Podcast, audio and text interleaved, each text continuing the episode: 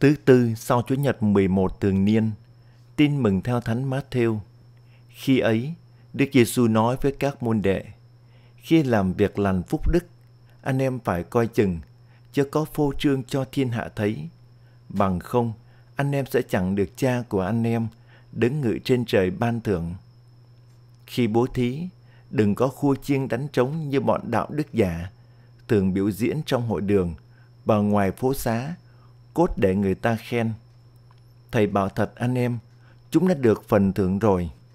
Còn anh, khi bố thí đừng cho tay trái biết việc tay phải làm, để việc anh bố thí được kín đáo.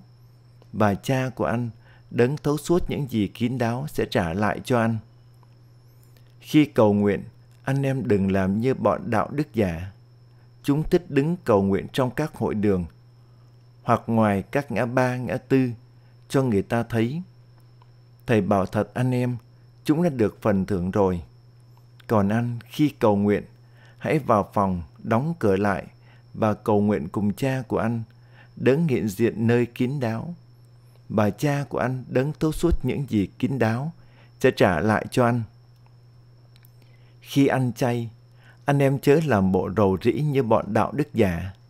Chúng làm cho ra vẻ thiếu não, để thiên hạ thấy là chúng ăn chay. Thầy bảo thật anh em, chúng đã được phần thưởng rồi. Còn anh, khi ăn chay, nên rửa mặt cho sạch, chải đầu cho thơm, để không ai thấy là anh ăn chay, ngoại trừ cha của anh, đứng hiện diện nơi kín đáo. Và cha của anh đấng thấu suốt những gì kín đáo sẽ trả lại cho anh.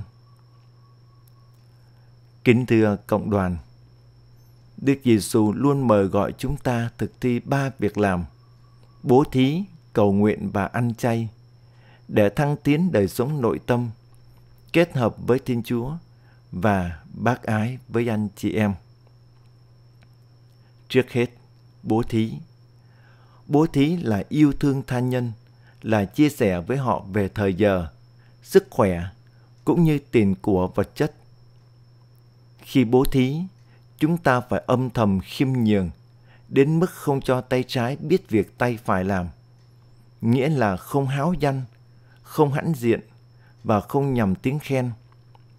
Tất cả những gì chúng ta đang có đều do Chúa ban, chứ không phải do công sức mình. Vì thế, khi liên đới chia sẻ cho người khác, chúng ta cũng chỉ thực thi nhân đức công bằng và làm mọi sự cho vinh danh Chúa mà thôi. Thứ đến, cầu nguyện. Lời cầu nguyện của người tín hữu phải khiêm nhường trước mặt Thiên Chúa và người đời.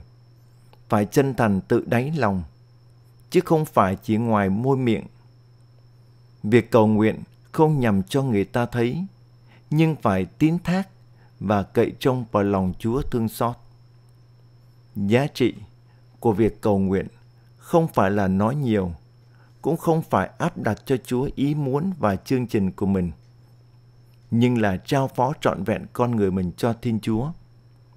Ngài luôn yêu thương và ban mọi sự tốt đẹp lành cho chúng ta. Cuối cùng, việc ăn chay. Đức Giêsu không lên án, cũng không bảo chữa việc ăn chay. Chính Chúa cũng ăn chay.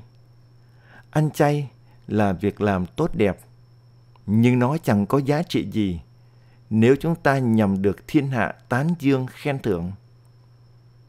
Ăn chay là phương thức giúp chúng ta luyện tập việc chế ngự bản thân, chuẩn bị tâm hồn, sẵn sàng đón nhận ân sủng của Thiên Chúa.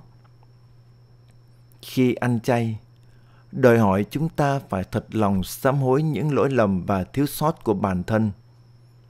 Đồng thời, can đảm canh tân đời sống mình để tâm hồn được bình an. Xin cho người tin hữu biết sống tử tế với Chúa qua đời sống cầu nguyện, sống bác ái với anh chị em qua việc bố thí và hòa hợp với chính bản thân qua việc ăn chay để tất cả chúng ta được gặp gỡ Thiên Chúa, sống bác ái với anh chị em và hòa hợp với chính bản thân của mình, hầu tin tâm hồn được bình an. Amen.